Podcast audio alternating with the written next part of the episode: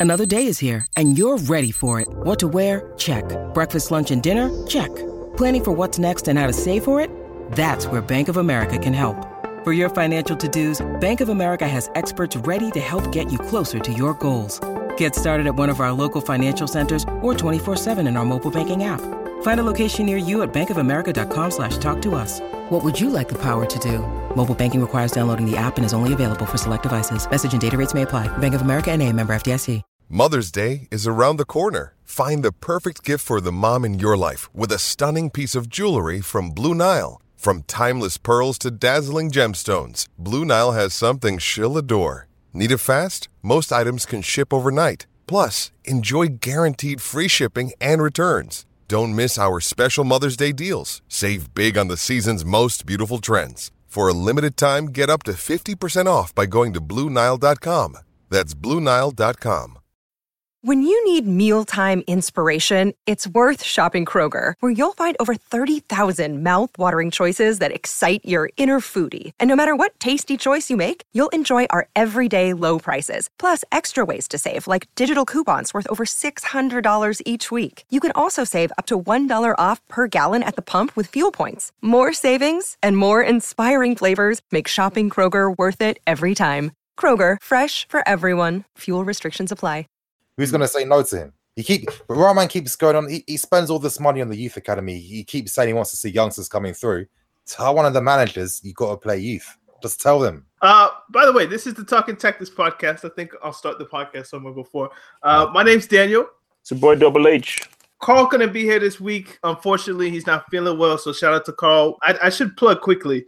Um, Carl has pieces that are coming out on BBC. Um, they're called Naughty Boys in the WhatsApp group. He was telling us that like it's an idea.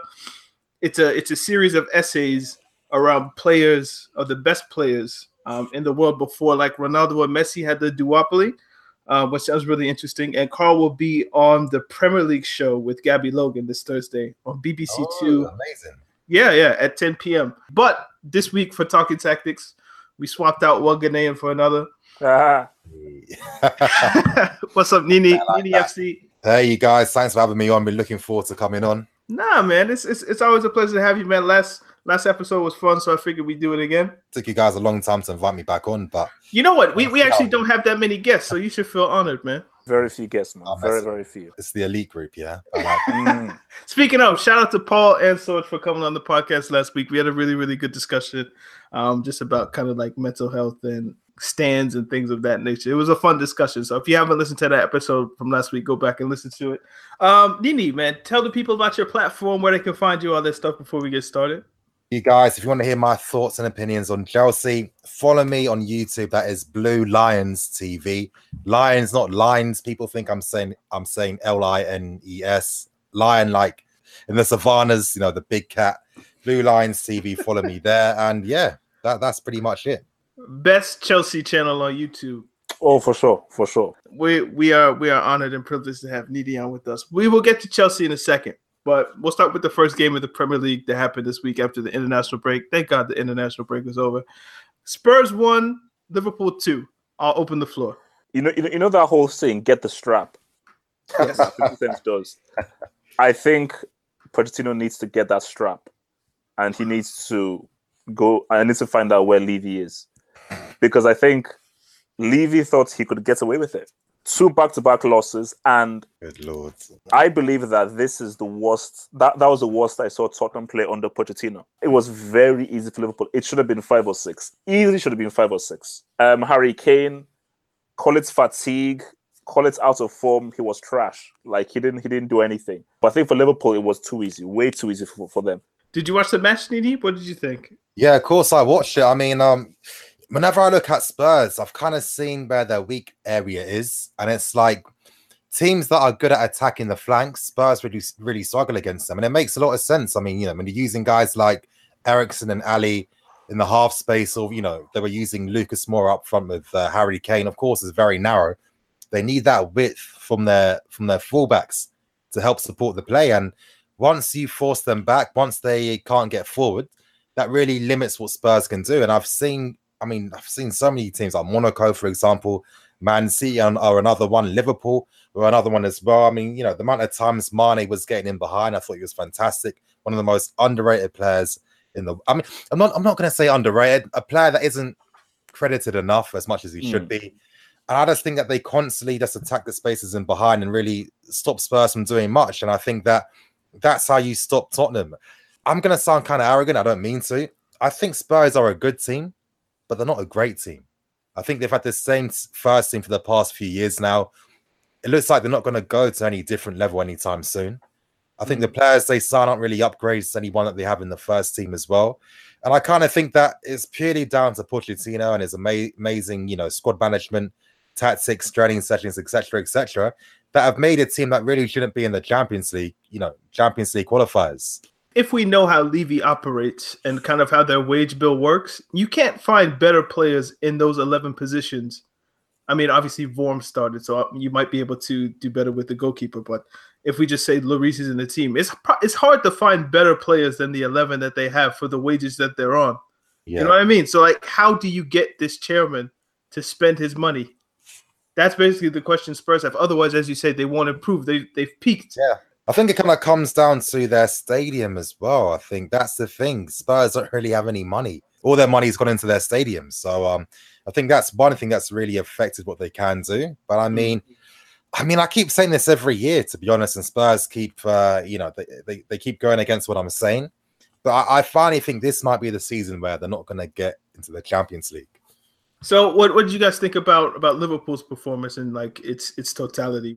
Tottenham should have been the hardest game it was too easy for, for them. But you can only beat what's in, in front of you. They've won the, the games. They've either looked amazing or they've been able to be defensively strong. Defensively, they, they're a lot better. They have kept a lot more clean sheets than they already have. Gomez and Van Dijk look very good as a defensive partnership. Alisson, apart from that craziness against Leicester, looks a lot better than that trash that Karius was. Um, but um, five games is, is too early. 15, 20 games, okay, let's see where, where things are at because a lot can happen in six, seven, eight games time. So when when do Liverpool play Chelsea, Nini? Like this is coming up relatively soon. It's going to be a great encounter because you know we're playing them in the uh, Carabao Cup and in the league. So I, I kind of think for the Carabao Cup, both teams will use a, a, a weaker team. So in a way, you're like judging each, each other's squad depth and then after that they're playing in the league and then you're judging you know you're, really seeing who's the real title contender and and, and who's one of the favorites for the league. So i think it's really going to show us a lot about the depth at chelsea and just how strong the first team are as well. And i think that playing against a team like liverpool their system their tactics i think they play a very great style of football. Uh, i mean again it's worked they got to the champions league final very unlucky against real madrid. And i think that it's going to be a great test to see just how well the players have adapted to the new system. Mm. Chelsea, I think we learned a lot about Chelsea. They play Cardiff in kind of that next big game of the top six this week. Um, down 1 0 to Cardiff at home. And it was kind of like, how how is this team going to respond? Because if it was Conte, by the way, Dini, we haven't spoke since Conte's gone, man. Yeah. Can, can we just give a round of applause for this dude being gone? Like, I'm so thankful. But uh, if that was under Antonio Conte and Sol Bamba scores that goal with the kind of negative way that Conte approached games, maybe that could have ended up being a, like a 2 1 L. I mean, probably. Let's be serious. I mean, uh, it's actually pretty funny. I was actually talking about this in a video I, I literally just uploaded right now. And I was talking about the fact that one thing I love about Sarri is the game management. Now, game management is something I've always been going on about. I feel like under managers like Mourinho and, and obviously Conte as well, the way they control games is to, you know, concede possession, keep your shape, defend, and try and uh, hopefully get something on the counter attack. And, you know, it doesn't work anymore now because you're just giving free possession to the opposition and you're allowing them to create chances of which they weren't creating beforehand. And I think that's one thing I love about Sarri. There's that momentum. He doesn't want the team to drop their levels at all. He wants them to continue what they're doing.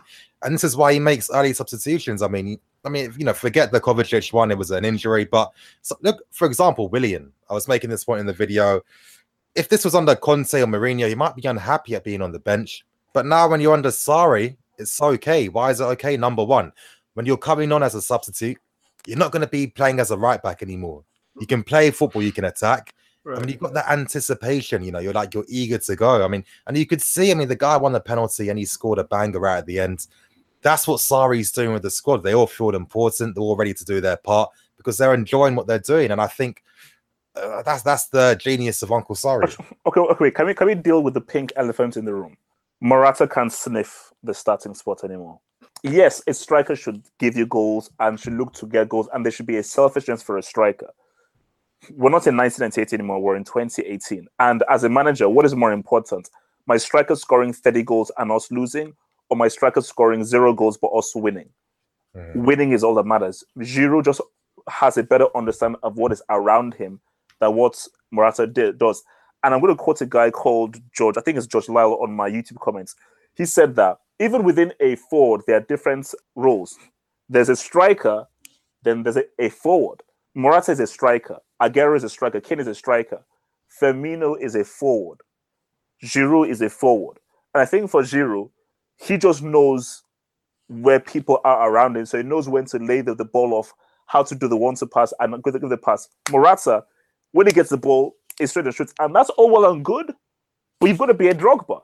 So if you're going to be selfish and be a striker, which is what you should be doing, you've got to be a, a Drogba.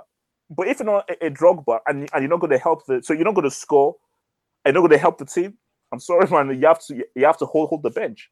Hmm, I mean, that is very interesting. I mean, how I kind of see it too is whoever plays is going to depend on the opposition. Basically, I think that's one benefit of having Morata and Giroud.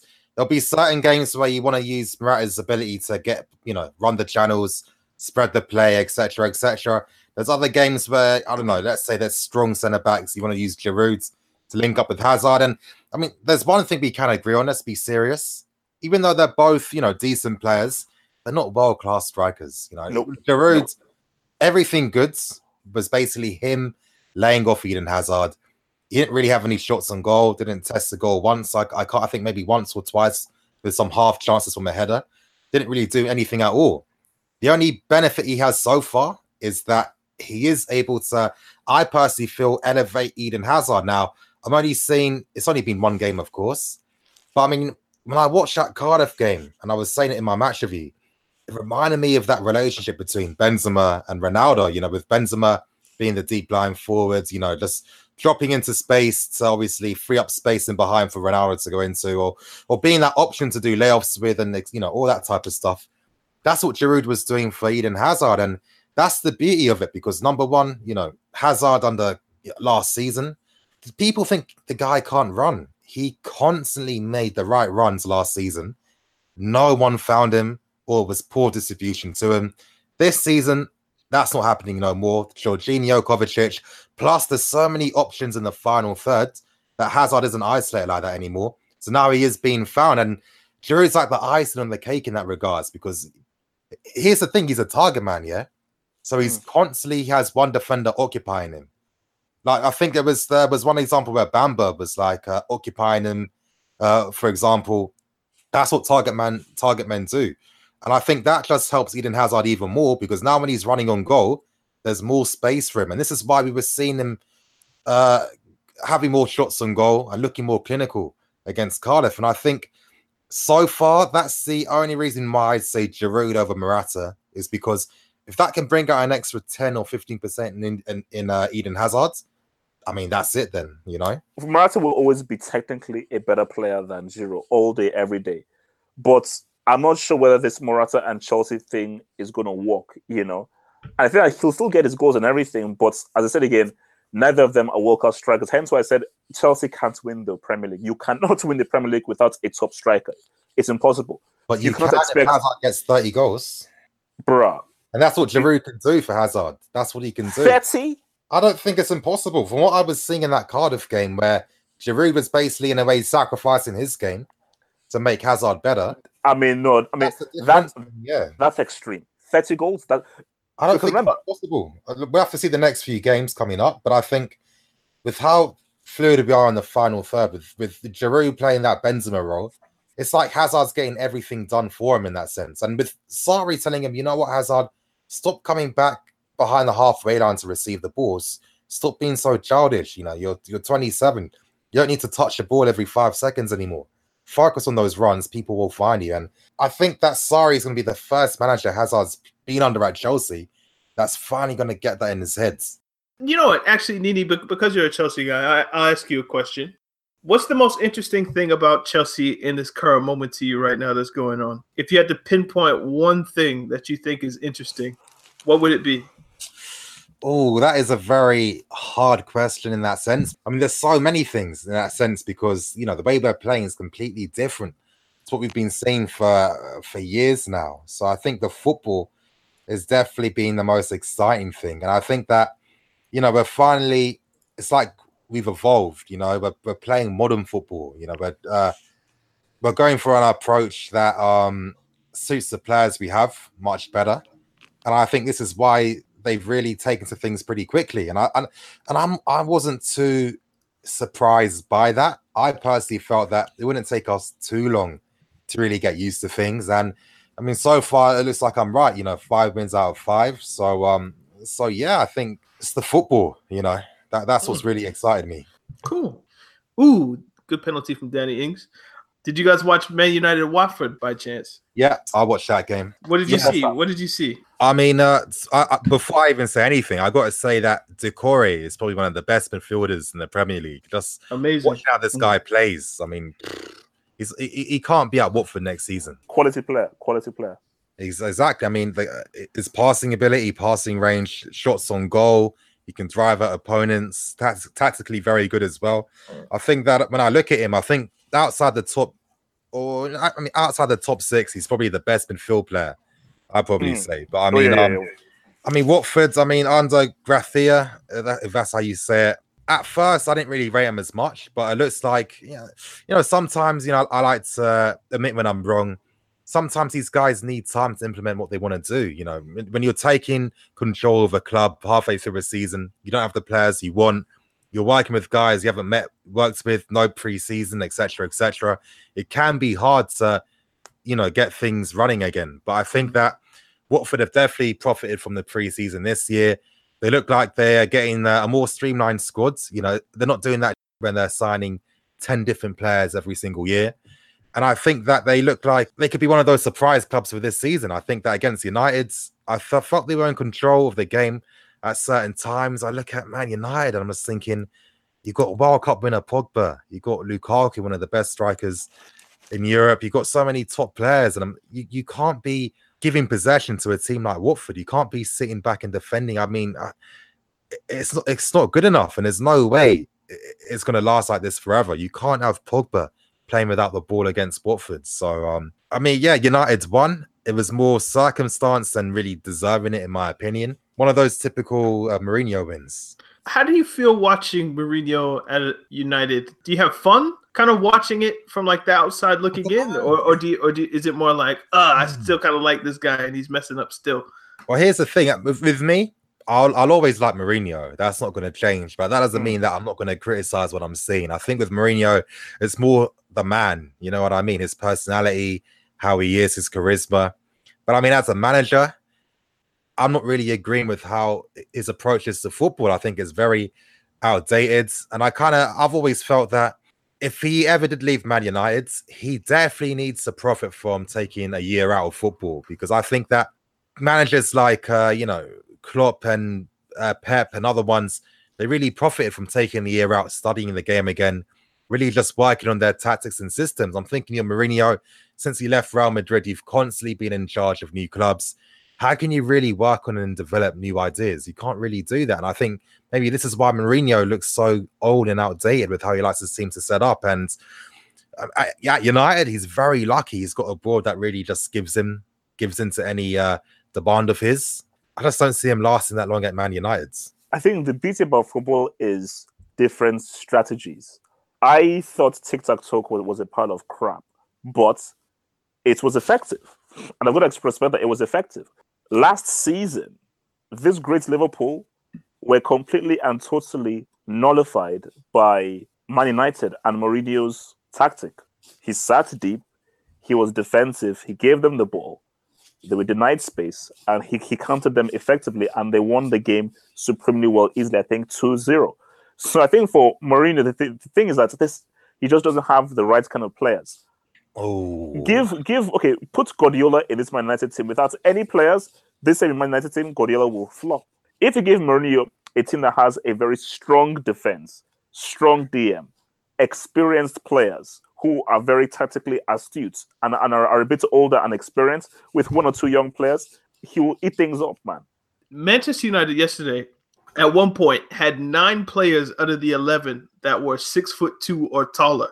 You're not telling me that that's not what Mourinho wants to have like a pseudo basketball team on the pitch. The players are his. Go ahead, Nini. yeah. Sorry, Raiola and Mourinho have a very good relationship, and Mourinho is is is good with Pogba, Lukaku. There were definitely players he wanted. Mourinho wanted Pogba since he was at, at, at Chelsea. Mm. Remember when that that you know he was struggling to sign him from Juventus, so they were definitely players he wanted. But what I wanted to ask you, how many players do you think Mourinho needs to get his football working? And what positions do you think need strengthening?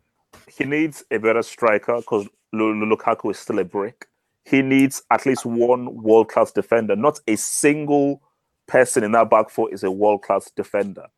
They're either average or crap. And he needs a quality winger. So, quality winger, a midfielder who can keep hold of the ball, at least one world class defender, and a better striker. Because look at his best team, best ever team he ever had, Inter Milan 2010. Milito as a striker was money, absolutely amazing.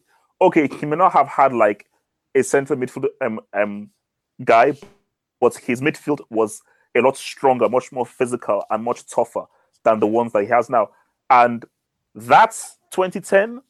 There was no, there was not a better back two than um, Samuel and Um, Lucio.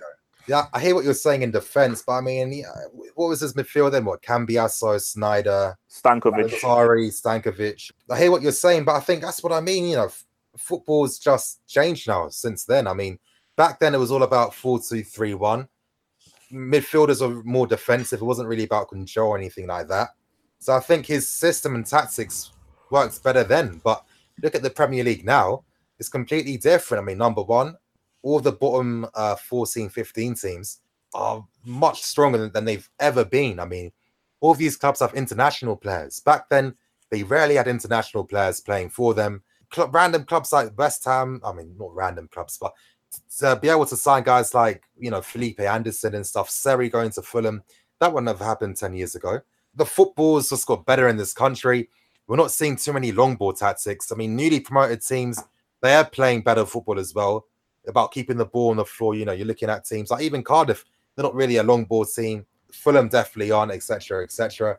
It's just completely different. And I think that Mourinho's approach of, you know, sitting deep, being defensive just doesn't really work. I mean, you got to create tactics that complement the players you do have. Mm. If you know that Pogba isn't going to be at his best if he's got to be defensive, or if you know that your defense isn't as amazing, why play defensive football if you can't rely on your defense? And you've got Sanchez, Lukaku, Pogba, uh, Martial, Rashford, Mata, uh, you know, Matic, Fred. I mean, you can go on. Why not play to those strengths instead of the deficiencies? I mean, and also, I don't think you get the luxury in 2018 to build your team twice. You know, like you, Yeah. you you can't buy Lukaku for 75 million that doesn't work and then say, "Oh, I need another striker." You Yeah. can't buy Pogba for 90 million and then say, "Oh, we don't have a midfield. Let's try again." You can't buy Lindelof and Bailly and say, "Oh, I need another defender. Those didn't work." Like we gave you money. You Yeah. had your list of targets. Those guys would have obviously been on the list. If they don't work, that's on you. We're not going to give you another 500 million pounds to spend Yeah. to build the team again. I, I, I don't know if that can run necessarily, uh, but I don't want to get stuck there because we got Champions League to talk about. Who's the last big six? Arsenal. Arsenal. Who'd they play? Newcastle. Yeah, Newcastle. Very quick, quickly, is Ozil overrated? Oh, you know what? I think I think that Ozil's in the wrong generation. Like I was talking about, four two three one. You know when he Mm. used to have like the traditional number ten and two wingers beside him, etc., etc. That's what Ozil's about. I've always seen Ozil as like a counter-attacking cam. You know what I mean? It's Mm. like if you're on the counter, like Sneijder under Mourinho, when you're on the counter attack, he's the guy that will always play the right pass on the counter. But Ozil's never been someone that can control the game, dictate possession, really uh, score goals. You know what I mean? And I think this is why he's never really shown what he can do at Arsenal because unless they move back to four two three one. But again, it just that that system doesn't work anymore. That's why Mm. teams don't use it anymore. So I just think that Basil just isn't part of this generation. He can't elevate a team Mhm. because Ozil is about I do my role and that's it. I'm not going to give any more. I'm going to produce. I'm going to go that through ball. I'm not going to give anything more, which is what frust- frustrates me. In 2018, in number 10 needs to do more than just give through balls and give passes. He needs to actually say, you know what, let me try and get a goal. let me try and actually run, run, run with the ball Yeah. because in, in, in number 10 needs to, to do more. You, you can't just say, hey, I did my role. That's it. No, no, no, no, no, no, no. Sorry, that can't fly. That's that's my issue with the Ozil apologists. You're right. You're right. But it's just like Ozil's never really. He's never really been suited to possession football. You know what I mean? I mean that mm. Real Madrid. Look at his his assists. They were all on the counter attack. Nearly every single one to Ronaldo or Benzema or or or Callejon or whoever it was at the time. And even for Germany too, all this good stuff comes on the counter attack. He's just not that number ten that is going to dictate the game. And I, I personally feel if you could swap Mata and uh, and uh, you know to Arsenal, Mata would see Arsenal more because they keep you know play possession football. Mata is someone that gets you goals, assists, and he controls the game. And Ozil would suit playing under Mourinho because look how how many times do the wrong passes get played to guys like Sanchez or or Yeah, Ricardo? fair enough. Yeah, yeah, yeah. Like, like, like that. That that swap would, would probably. Would. So basically, Man United and Arsenal made the wrong swap with Mkhitaryan and, and Sanchez. It should have been Mata and Ozil. Yeah, I mean Yeah. that, that's it. I mean that, but that's that's a Mourinho player though. Him at Real Madrid was him at his best. That's when he was the best playmaker in the world. That's Real Isn't Madrid. there the the Mourinho quote that like uh Ozil makes love to the ball or something like that? Like when he Whoa. touches it, it's like yeah. There, there was a Chelsea point while we wait for half hope. Yeah, There was a Chelsea point I wanted to go back to. Did did you see the the, the story about Kante that was going around today? Yeah, yeah, yeah. I saw that. I saw that story. I was thinking of doing a video on that, but I just couldn't be bothered. But you know, Kante's just one of those like innocent, innocent guys. I think one of his French teammates said like we can't even take the piss out of him because it's Kante. You know what I mean? Proper pure. My guy's got an accounting degree. If this guy wasn't a footballer, he'd be smacking it at whatever he's doing because he's one of those guys. He told what to do. He's gonna do it perfectly. You know what I mean? So Mm. one of my good friends, Nana, he's he's exactly like that, hundred percent. He's he's not as shy as Kante, but in terms of that, doesn't drink alcohol, has never touched it once. Literally does everything by the books. He just, he just goes to mosque, and then if somebody offers him a free meal, like, all right, I'll, I'll play FIFA. I'll play Oh. FIFA with you. Like, it's just me. If I was in that same situation, I wouldn't take out my phone. Like I've realized whenever I, I go anywhere, or let's say I'm on holidays or I'm doing anything exciting, I never have the instinct to take out my phone and record or take photos, etc., etc. I never do that. Were you born before 1997? I was. That's why. Are you sure? I, I look at people my my age, Sharon. It's just like I see everyone documenting their whole life. When, when when I was in school, mobile phones didn't really exist. And if it existed, the mobile phone I had was the size of a flipping brick. Yeah, So I, I didn't even bother like taking it out anyway. I, I was I was too embarrassed. So it's, it's madness, madness. Where, where do we want to go? Do you want to do Champions League, or you want to look at Europe? We, we can just talk about Juventus. Ronaldo scored his first two goals for Juventus. okay, yeah. So so shout out to him. And also in that game, someone Yeah. decided to spit on another human being, which is mildly interesting in to the me. mouth. It was kind of sexual still. ah, I If mean, it wasn't in a stadium, though, imagine it wasn't in a stadium. Like, where's that going? Look, look, look, man. He, he spat so what, man? Jeez, man. it What's does- okay, this this is the strange part to me. Obviously, spitting's gross, right? And we, Yeah. we don't condone spitting. Now, if someone spits on you in the street, what do you do? Is the game over? You, you have to Yeah. fight. I'm sorry. You have Yeah, to yeah, fight. you- you- you the whole squad, whoever you're with, has No, to fight. it's Like this is these, these are rules. I thought this was written down. He, someone spat in his mouth, in and your he just mouth. stood there. He opened it and he swallowed it. But you know, no, no, no. Thank you. Do you know that is perfect, guys? That is perfect. Why did he react like that? Because let's go back to 1990 when um, Rijkaard spat at Völler. If Di Francesco must have said something that really would have warranted him acting that kind of way. Because if you feel like if you're fully innocent, then you would react angrily the same way that, that, that Völler did in 1990. Yeah. I was hoping Costa would have come out and said maybe what happened, but I mean, I don't know. Maybe the club is saying, honestly, I don't know. I don't know. Yeah, I mean, that's like we don't know, man. Look, look. Okay, Cristiano scored two two goals, big, big, big wows. Okay, I mean, they're, they're relatively historic goals in terms of 400s. Yeah. 400. He got he passed 400 milestone, you know, and they're, they're his first goals for his new club. as I said again, events will be very interesting because you've got a ridiculous one of the great goal scoring talents of all time in your team. And I think it's one of those things because someone actually put out an interesting tweet. It actually took him the same amount of shots to get his first goal for Yeah. Real Madrid than it has also with, with Juventus. And also remember, this is Juve who dominates every single team in Serie A. There is no reason why Cristiano shouldn't get 20 or 20, 25 goals in the Serie A alone. I don't know. Whenever I watch him play, I don't really get any excitement.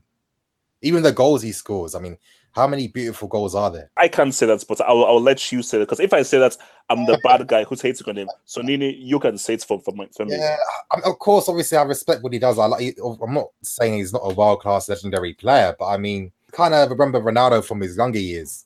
That's the one I prefer. I, but at the same time, I'm like a football purist. You know, I'm one of those guys where it's like, oh, if, if I'm paying money to see this or see that, I want to get my entertainment value. So maybe I'm not the best person, but I mean, I just think the guy's Mr. Super Efficient. It's just nothing really magical, really, in what he's doing.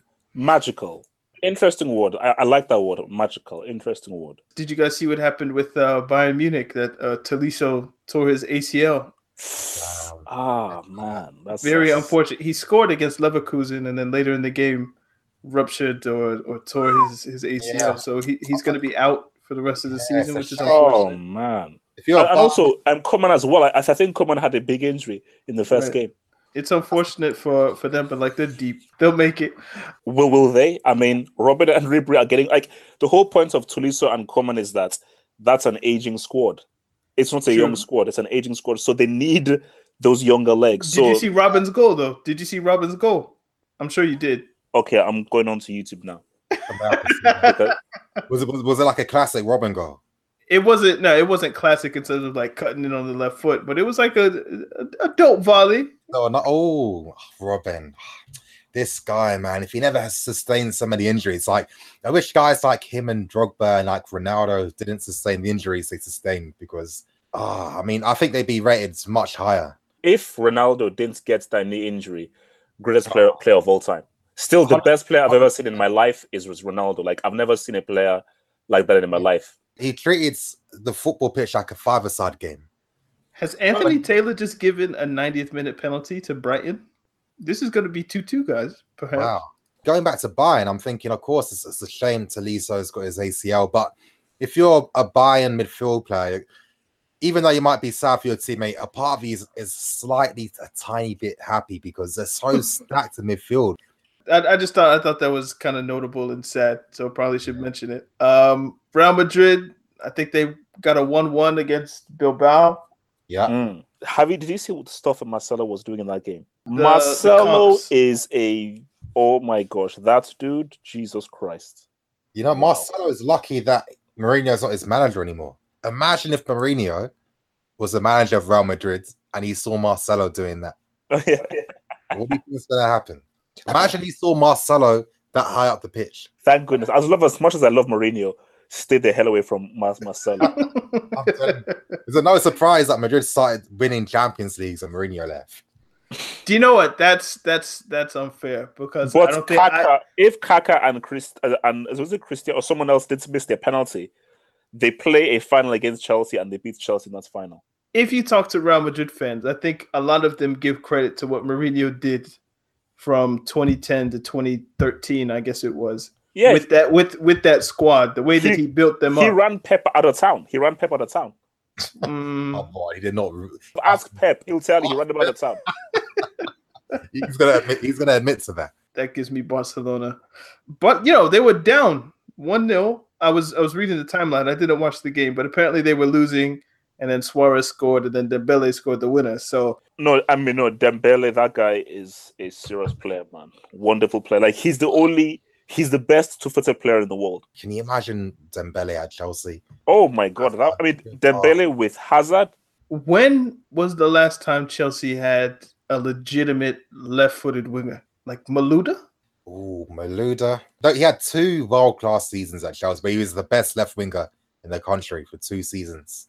He had no one, I don't think. Don't you think Chelsea are a really funny club? Imagine you've loaned Boga to Rennes. Surely you're not thinking like no one's thinking maybe we should try and keep tabs on this Dembele guy and try and get a deal in the future. Maybe we can use Boga as part of it because we don't like using our youth players, but we don't mind buying other clubs' youth players. So ah, I don't know. I don't know. Just the club is just dumb, and that's why we play Europa League football at the moment. That's it. I mean, it's been three times this decade, right? There's a club called Videocon. Is that is that a, a football club? yeah, Videocon.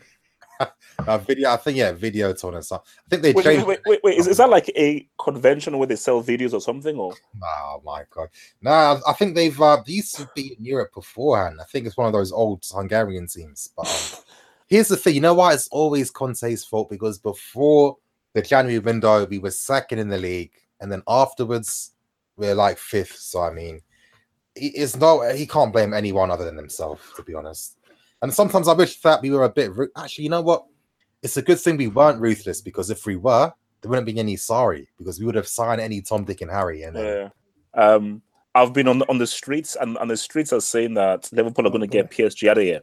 They're going to get them out the paint on Tuesday, which I find really rude and disrespectful. I mean, yeah, Liverpool are the favorites, but Neymar and Mbappe don't exist. I mean, it's you like, I mean, no, the, the disrespect towards PSG has been outstanding. Quite... Neymar and Mbappe didn't play in Ligue 1 this week. Like their their front three was, I think, Draxler, Cavani, Di Maria. So yeah, they would like Neymar and Mbappe were in the stand. So they're well, they they are well rested because Mbappe had a red card. You know what? We might have to go somewhere to watch that game, man. For real, I'm think I'm too excited for that. Oh game. no, no, no! I'm like, no, I am, I am pumped because like both teams are just gonna go for it because yeah. PSG are not gonna defend. They're a defensive team. Liverpool mm. like to have space. Yeah. So it's just perfectly placed just see an entertaining popcorn of a game. I bet it's going to be a high scoring draw, like 3 3. I'm going hmm. for 3 2 PSG. Oh, I think they got the. There, there is. It's. I'm going to sound a bit crazy, even though yeah, Mbappe and Neymar are are the better players compared to Mane and Salah. It's hmm. not by like another level. Let's say you're you're comparing, I don't know, Rashford and Hazard. It's like three, four levels. You know what I mean? Oh, yeah, yeah, yeah. too far from that.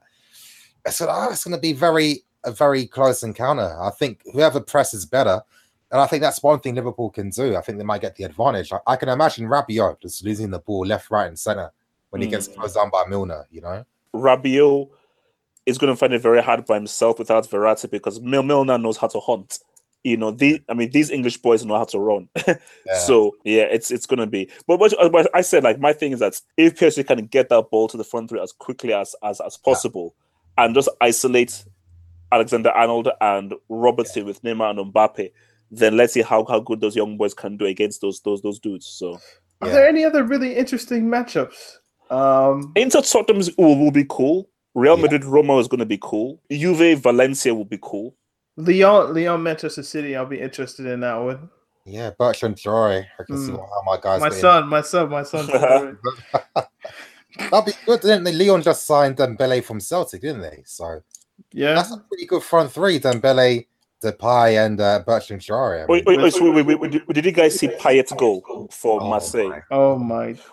My goodness. Do you know how hard? Because only if you've played football do you know how hard that is. A side foot volley. Yeah, that was great. The dip, bro. Oh, the dip oh. from there. Did you guys see Thauvins goal from the same yeah, game? Yeah, okay, yeah, yeah, yeah. Blah. He's still crap, but I'll, I'll, I'll give him that. Like, that's that's like what what are they drinking in Marseille? Like, what's going on? Yeah, but I mean, you know what was like Dimitri Payet? Don't you feel there are world class players that just won't get given that title? If you base it on their footballing ability alone, like you know, mm. old guys like Riquelme and Pablo Aimar and guys like yeah, that, yeah. they were world class players, but you know, they didn't win any of the biggest trophies, etc., etc. I look at Riquelme, the guy is is loved to this day, but he had his, his best years at Villarreal, didn't he? Sit down, get popcorn, and just watch tips of Ray Riquelme. Like that is exactly how you play central midfield. Is how Riquelme played. Same thing of when like um, Juninho and Ravanelli were at Middlesbrough, or when Paolo Di Canio was at West West Ham, or when Batistuta was at Fiorentina. I think even if they played for teams that were not world class. Guys, no, no, no. But is one of the best strikers in the world. Yes, it's Fiorentina. He's one of the best strikers in the world. Yeah, you're right. But yeah, I mean, I, I, I just kind of wish that being classed as a world class player didn't come down to goals you score, assists, or, or, stats. You know, because you have to just you have to judge players by how they play the game too. You know, I mean, look mm. at Dimitri Payet is just a world class player, irrespective of whether he's playing for Marseille. That doesn't matter. The stuff he does with the ball, how many players can do that? And which is the, the issue I try and talk with with the kids with Hazard. I think the kids today and the Twitter generation are like Hazard. How many goals and assists does he have? You know, how many goals and assists does he have? I'm like, it's like people these days are obsessed with stats and numbers. That's for American sports.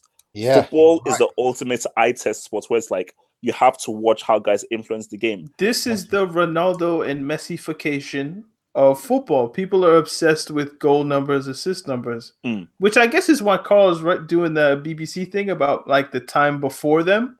Thank God. You know, like because Kaká might not have had the crazy numbers, but he was yeah. still a damn good footballer. I know. Neither did Zidane. Zidane, Zidane had no numbers. Exactly. I mean, and, and he was like one of the biggest moments players of all time. But, yeah, yeah. Uh, but you know what? Uh, so we, we do have a few questions. I'll try to get through some of these because I know we're running short on time because I know it's 10. Mm. Um, is Begovic correct to say that the Bournemouth front three are as good as Liverpool's? I, I think Begovic is, is, is, is smoking. Crack. I was about to say he's he's smoking dope, but you know, yeah, crack works. Um, Kante's ability to adapt in Sarri ball. What do you think about that, Nini? Honestly, you know, I was making that point earlier about you know players that are just world class. Well, Kante is, and I don't know. I kind of feel like if you're a Chelsea fan, you've seen this guy for how many years? Why is it really a surprise to you that Kante can play higher up? That, that's what really baffles me. People are making it sound like Sarri's invented the wheel again with Kante when he Kante's just always been a world class player. I've always said the best thing about Kante is the guy's one touch control, second touch pass. He does that very quickly at a very high level. Now, for me, when I see a player doing that, that means that they've got a perfect reading and understanding of everyone around them on the pitch. Mm. And it makes it easier for you. So I don't see why people are surprised by Kante playing further up. I mean, uh, if anything, it'd be I, I want to see Kante show more confidence in terms of taking shots. I think that that'd be nice to see. I mean, we've seen Kante score, you know, a few not really nice goals from outside the box. He can do that. I just think it's the, the confidence of knowing, you know what, you're allowed to do it. Uh, the team have faith in you where you can take shots. Do it you know, we talked about his personality earlier. I wonder if his personality leads to being a goal scoring midfielder. I wonder if he has the confidence really to just like, all right, I'm gonna shoot this. Rather than I see Hazard, that's the smarter footballing yeah. decision to pass to him rather than maybe take the shot. You know what I mean? You have to have a certain selfishness in a good way to you to really be that kind of goal scorer. Hence why same thing with Ozil. Ozil doesn't have the personality to be like, you know what, this. I'm going to go for the shot. That's always been my problem with Eden Hazard to an to an extent. And yeah. Hazard has now. Imp- uh, that's why I, I had Sanchez ahead of Hazard years ago. That said, Hazard, you're too passive. He says years ago, like it wasn't like 12 Hey, relax, relax. Years ago, man, relax, relax. Let me land, let me land, let me land, let me land, let me land, let me land, let me land. I literally, I, I beg, I beg, I beg, let me land. I'm trying to land, rewrite history. Land, I'm not gonna let you get away with it. But Hazard, now I think something happened to Hazard at the World Cup. I think I think that captain's armband may have done a lot of good. Insult Martinez all he wants. Insult him for his dancing skills at that club years ago. We have we have, we have other footage, but him giving Hazard the captain's armband, I think, gave Hazard that kind of. I'm going to be a bit more selfish now in the in a good way instead of being too giving. Mm-hmm. So I think it's a personality. But I think for for Kante, that personality is so strong within him to be. I'm for the team. I'm here to do my job that he'll never be like, nah, I want to just go for the shot. Let's say, for example, we had the same discussion, you know, like three months from now. Let's say that we've seen, I don't know, Kante take a bit more responsibility, for example. Our opinion is going to be very different, you know what I mean? But mm. I don't know. I think I think with Kante, I think he definitely does have it, but it also made me think about how we actually play. And you know, we like to focus a lot of the stuff down the left hand side. We see the link up mostly with guys like um, you know, Kovacic, Hazard, Alonso. You know what I mean? You don't really see people on the right hand side getting too involved in the build up play. But that's how Sarri sets the team up. So, in that sense, it was always going to be Kante playing like a support role. People questioning that they're surprised he can play further up. I just don't know what they've been seeing. Not not every black midfielder is um. what's an example? I'm not gonna say hit and it now. Not not Malumba. What's his name? Malumbu. Oh, ah, big black and strong. Run, run, run, run, run, run. Like a real dead. Basically, people look people look at Kante and they expect basically the, the workhorse, the workhorse, big, black, and strong. God, I'm telling you. Did, did you know how most people was like? And this goes from I think it's it's an English mentality thing. Because I remember when I was at at school, I was obviously one of the fastest people in my school. Whenever I played or was doing trials for the first, without even thinking, these guys put me on the wing. Yeah. And these guys you know that I could only play central midfield. I can't play the wing. I, I, I my, my brain only works in central midfield. But they were showing on the wing and just expect me to use my pace. But I'd always cut in on the inside, therefore negating the whole point of playing on the wing. So yeah. then whenever I got dropped down to the seconds, and then again go put back in central midfield where I played better. But I think is that kind of very restricted thing of like he's black, he's gonna be either be strong or or yeah. pace. You should have like not showed your speed if you know people are going to be racist with the positions, you should have like not been. I, I was young. Come on, like I was like 14, 15. I, I didn't know that guys were going to be racist at 14 for 15. I don't. I don't think racist. I don't. I don't know. I think maybe stereotype. I think racist. I don't know. Ignorance. Yeah. Ignorance. Basically, yeah. like ignorance. This isn't going to so, make the podcast good. Oh, what? Oh, what? this is bad. We've gone too far. We've gone too far. Um, who do you think will be the next 100 million player to arrive in the Premier League? Maybe Griezmann. To United, maybe? I, I don't think they can sign Griezmann with Mourinho. That oh, real talk, Griezmann would struggle so badly under Mourinho. It'd be disgusting. Like people think Sanchez is doing badly. Griezmann would be even worse. Griezmann says that he feels he's in the Messi Cristiano conversation now. Griezmann's got black confidence. That's what he's got. But I mean, He's definitely not in that caliber at all. He's got the World Cup medal and he got away with blackface. That's so, shows the confidence. of course he's confident.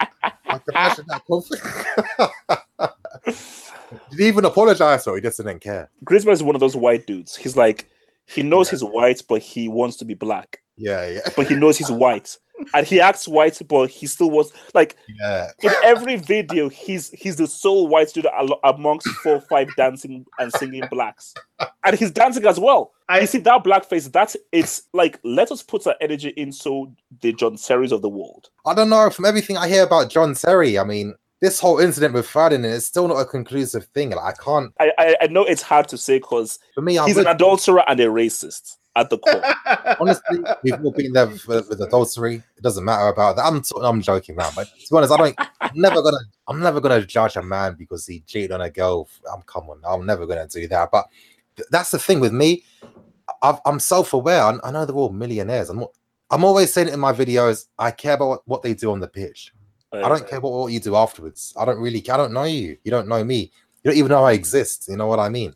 Please tell that to the Cristiano and Messi fanboys. These dudes oh, don't God. care whether they don't even know whether you flipping exist. Oh, you know Why what? are you trying to give birth? Yeah, to these flipping guys every single day. I mean, it's it's it's. You know what, you know why they're like that though? It's because when when people have that type of infatuation for someone, they want to be like them. They want to be them. They they imagine what it would be like to be in. But you can't be them. Be yourself. The, have faith in your in your own flipping life, man. Ronaldo, he's six foot two or three, tan dark hair. They see the lifestyle, the girls he gets, the body, the goals he scores, the trophies he wins. Guys from they want to be him. Guys from the guys from Africa want to be him. I'm telling you. no, against that beat. That is not making the bloody podcast. Danity, I will, I, I will hunt you down. I will come to bloody because if that makes the podcast, don't you dare. We are going to have the whole hunting our black yeah. Nazis. Trust me. So, no, I can't do with that. I can't do with that. Yeah, yeah, no, no, no, no, no. and also, we laughed as well. Like we, we laughed out loud when he said it. So. yeah, you're just as bad. Honestly, until you retire, until you retire, that's when it's going to be different. Oh man, like Jesus, the whole country, man. and then in 95 tried to be like like oh. you're literally like worlds apart from being that. So that's just why I just oh oh god. And Yeah. as we watch MTV Cribs in a typical flipping flat or home, we're like, man, look how big that TV is. Look at how big his rooms are. And like there's an addiction to seeing people live those lavish lives and be like, man, if only, if only I could have that, if only I, I could get that. What I need, what I need to get that. So that whole thing of dreaming of being that is is in its way an addiction. So All right, so we got a few questions left. We'll try to run through these. Um, Oh yeah, the questions we've. where where does the Premier League rank in terms of quality in Europe? Don't people generally understand it like it's third? It's behind Germany. It's behind Spain. did you hear what Pep Guardiola said? He actually came out and said it. He said that the Premier League Gassed it. Yeah. is basically um, seen as uh, presented as the best because of branding, and they've been able to market it and brand it as being the best. When in fact, it isn't really. But it just shows how good branding and marketing. Have you guys seen like the the maybe screenshot comparisons of how the Premier League pitches look compared to other leagues? Yeah. and like how like the the Premier League pitches, the just the way they the way they're shot, the colors, all the type of things. Like the Premier League pitch looks very vibrant. But if you go look at like a Serie A broadcast from beIN Sports or Eleven Sport or wherever, it looks just kind of like meh.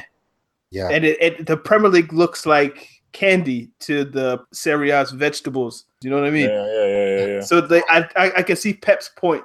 Be honest, I've for, for a long time I've never felt the Premier League's the best league because just the quality of football. I mean, even then, how many great games have there been recently?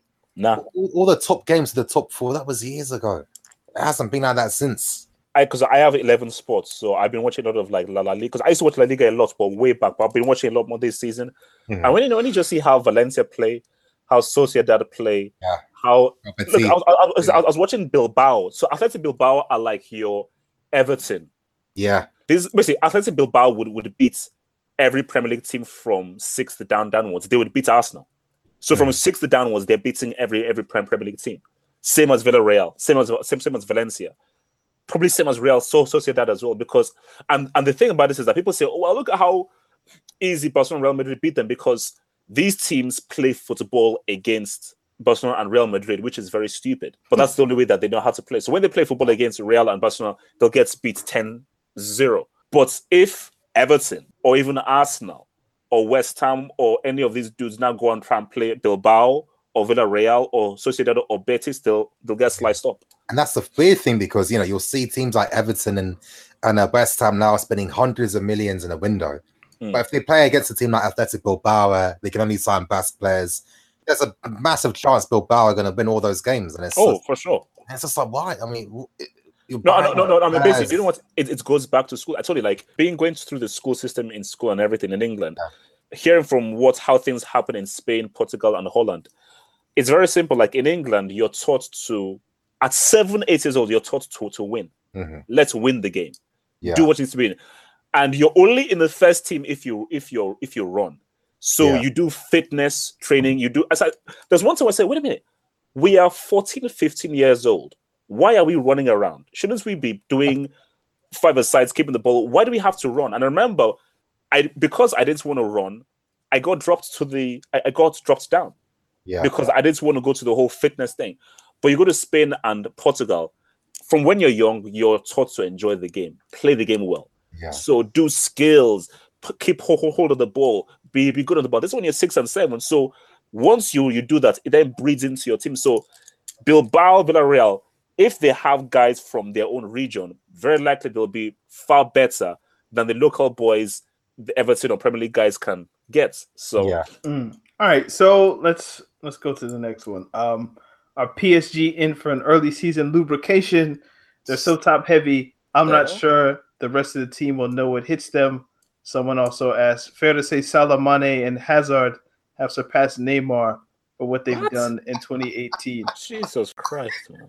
Why do people say stuff so confidently? Like it's one of those ones where it's not a conclusive thing. It's a very interesting question which you can debate about, but I don't Tw- get this thing these days where people Twitter say is, is a dangerous place. man. It's- I- Surpassed is like the word that people like uses. Like, Twitter, I, I, I told you, Twitter is like you know there are times where it's like you. ha- I, I have to sort of get off Twitter for at least a day or something because Yeah. it can literally break your brain cells. It can get a lot of laughs. I've never laughed harder than it's the funniest. than, yeah. than Twitter, but at the same time, it's it's the gift and the cost. You will laugh hard, but you will lose brain cells because there's some thick brainless people who post off on, on Twitter like surpass. wow. I don't think any of us called for a lubrication though for PSG against Liverpool. I think a lubrication is a three goal Zero. margin defeat. Yeah, yeah, yeah, yeah. No, no, no. Three goal margin is a lubrication. Okay, so yeah, no, I, I, I, I don't think Liverpool is going to beat them by three. Yeah, let me ask you guys this. It's random. What do you think about this Paris Saint Germain times Air Jordan collaboration? You know where it says Paris, they got the jump man for an A instead. It looks like the Eiffel Tower too. Good lords, they're doing It's it's nice. I mean, because I, I, I, I- because I was at UFF on the weekend yeah. and I was discussing because I think one one of the guys works with Adidas, so he's working with them sort of, and I was like, that kit looks very nice, man. Yeah. like just the design. Because I've got my own personal issues with Michael Jordan and who he is and everything, but putting that to one side, as just a piece of fashion, it looks Yeah. very nice, man. looks very uh, nice. It's like the first football club too. Like Yeah. you, you would have thought that it would be like maybe a London team could have got something like that, but I mean, It's it's it's Neymar. Come on, like Neymar. PSG are the, are, the, are the PSG, PSG are like the sexiest team in the world now. Like they're the most fashionable team in the world. I, I, I like looking at Paris Saint Germain. You look at their fans. Look how young their fans are, all sourced up to. Oh yeah, I wanted to ask something random too. What do you? How do you feel about how Chelsea, you know, the club, how they uh, treat social media? Because I've been hearing a lot of reports of massive accounts getting deleted and taken down. Like for me, I I must have basically is this is so random. My I had one post deleted from Instagram. When it was the community shield game, I must have obviously uh you know I recorded my match review there, but on Instagram I posted a link to the YouTube video of that. And that link to link into the YouTube video was taken down because of copyright claims from Chelsea or something, which which really baffled me. I'm just thinking, how are you feeling about that? Because it doesn't seem like other clubs do that other than Chelsea. it's in very poor taste because this this fan thing is still growing and it's a juggernaut that you're not going to be able to stop. So if you're against it, you will lose because the fans will always take the sides of the other fan. So I think that for Chelsea, I do not know how you're trying to now take down links, take down this, take down that. It just it it it just it just um, it doesn't make any sense, man. And I think like to now delete Instagram accounts and everything. Come on, bro. Come on. Yeah, I, I was I was reading on Twitter now. Some Chelsea account that's like nearly four hundred thousand followers on Instagram was just deleted fully today. This account has four hundred thousand, whatever. You have how many subscribers do you have on on YouTube, Needy? Like nearly forty. I bet forty four thousand. So forty four thousand. Like you are doing, in essence, free marketing for Chelsea Football Club. Like nobody's paying you. Well, maybe some people are if, if you get popular enough, right? But like nobody's giving you exorbitant amounts of money to like Yeah. big up Chelsea Football Club after every match. To like give Chelsea Football Club a presence on YouTube. Like you are a part of that. Whether Yeah. Chelsea accept that fa- as a fact or not, it's it's the reality. So for them to put roadblocks in your way to market them to make Yeah. people more interested in them as a product is backwards. It's hustling backwards. Like you should be more open. Obviously, like you don't want people profiting off things that you pay for in some ways. So I can see like them being a bit more uh, restrictive with copyrights and things of that sort. But to take down a whole page when if, if I put up something like yo Chelsea play today at X time, that's just gonna make you more money. More people are gonna tune into the football match because I marketed that four hundred thousand to four hundred thousand people that the game starts now. I put up a picture of Hazard that may be copyrighted, maybe not. Like maybe you should use a little bit more discretion in that way, because they're doing in essence you a favor. No, you're right. But here's here's the thing. I mean, number one, with these accounts, when they take a, it's normally photos, for example. But when they take a photo, they completely re-edit the thing, put graphics on top, this and that, this and that. It's completely original after that. Mm. And even when you try and ask permission, it's still denied, no matter what you do. And it's it's just ridiculous. And I, I kind of find it disgraceful. And it's no surprise to me. I'm thinking, why the hell all of a sudden are the club being so strict and stringent? Basically deleting these accounts, getting them off of Instagram. And obviously Chelsea released their own app, didn't they? What was it? The fifth stand they released. Now I'm thinking, of course, I downloaded it at first, but I've, I've deleted that app. I'm never going to use it again. Because in a way, I'm kind of seeing it as the club competing in this. I wouldn't even say competing. Maybe I'm being a bit too much with it. But in a, you get the sentiment I'm trying to say. It's like Yeah, yeah, they're type of audience. they're they're here. basically being a bully to the Yeah, No, no, yeah. no, no, no, smaller no, people. because it says okay, we've got all these fan accounts. No, We want to be the premier fan account. Yeah, so right. Exactly. f- basically, screw Chelsea fans. If you screw It's kind of Blue Lions, gangster. I'm I'm not gonna front, yo. come to my yeah. but, but, but, but, but you know what? Do, do, do you know why it can't work? Why do I go to Blue Lines TV? Because I like what Nini says and how he says it. So Right. fair enough. Because you know what? It's like FIFA and Pro Evo. FIFA, Yeah. you've got all the licenses, you've got all the stadiums, but I prefer the, the gameplay of Pro Evo. So you, you can have all the licenses you want FIFA, but the gameplay, the essence of the game will always be better on Pro Evo. Hence why I'll always get Pro Evo over FIFA. But it's scary though. I mean, what it, it starts with Instagram. What if it moves to YouTube or Twitter or any other platform? When when does it stop? That that's the thing. And it's just like I'm looking at what Liverpool do. For example, you know the Liverpool uh, YouTube channel. What they got? Red Red Men Red- TV. Imagine they did an interview with Jurgen Klopp, the manager of Liverpool. Jurgen Klopp. That's like the pinnacle for every channel. But to have the opportunity to do that with Liverpool being helpful and letting them do that. Yeah. Can you imagine Chelsea? They don't even let Netflix film a documentary there. But Liverpool, they know what they're doing. It's about the, the fan experience.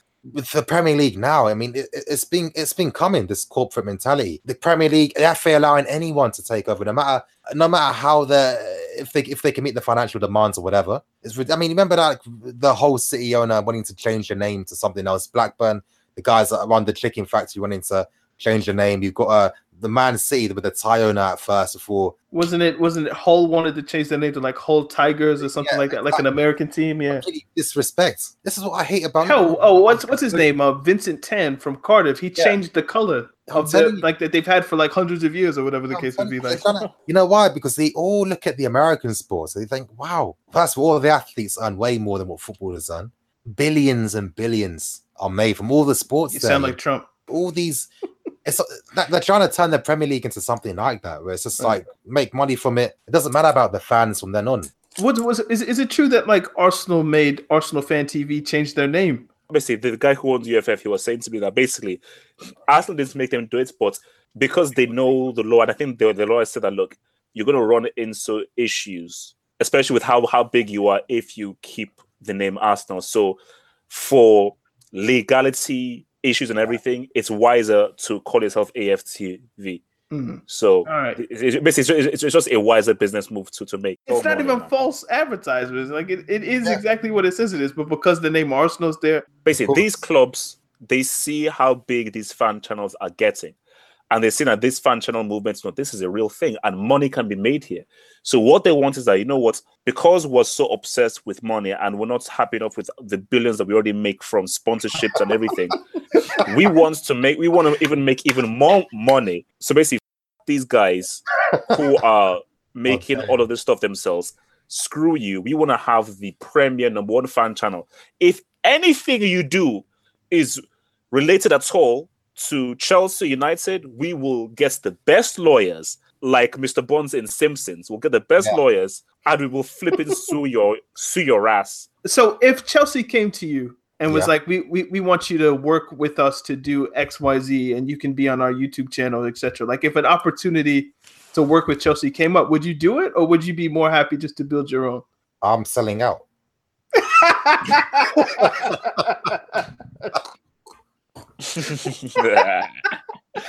Look, man, that is his Ghanaian side saying that, not his white side. That, that's his Ghanaian side. Only a West African knows the beauty in that. So Oh yeah, it's just uh, this is capital. I mean, we can start talking about capitalism right now, but this is what it does. Capitalism, you know, it, it is just greed in the end. This is why things self-destruct constantly. This is why there's always economic crashes constantly. And you're looking at all the other leagues now; they're thinking, "Shit, we want some Premier League money." You know what I mean? Damn, you know, our fans aren't rich enough; those idiots to be able to to fund us more. I know what we'll do in La Liga. Let's let's take one game to America. That that would be really great. You know what? Ah. I think was it, it- I think all captains of, of some league were just like, nah, we're oh, not Okay. doing that. crazy. They're like, Imagine- all, all their side chicks are there. They can't go to America. yeah, yeah, yeah, that's true, man. Oh, you know, uh, uh, no, no, guys, I've I've got to run, man. I've yeah, yeah, run. yeah. All I've right. got to do like a Um, so this this this was the Talking Tactics podcast. Um, Nini, if you could shout out one more time uh, where people can find you and, and your stuff, You guys, if you want to find me, go to YouTube, type in Blue Lions TV. Lion is in like the big cat lion.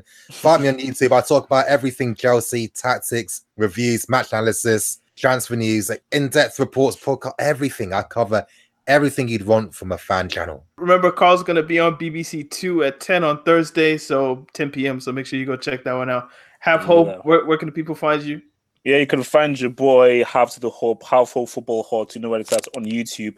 I'm at Daniel to look. Uh, we're at Talking Tactics. Remember to follow us on Twitter, Instagram, Facebook, SoundCloud. All the links are in the description. The link to Carl's piece is also down there as well. So go read it if you want to. Um, yeah, Talking Tactics podcast. Sometimes funny, sometimes serious. Always football. Indeed. Peace. Peace out. Sports Social Podcast Network.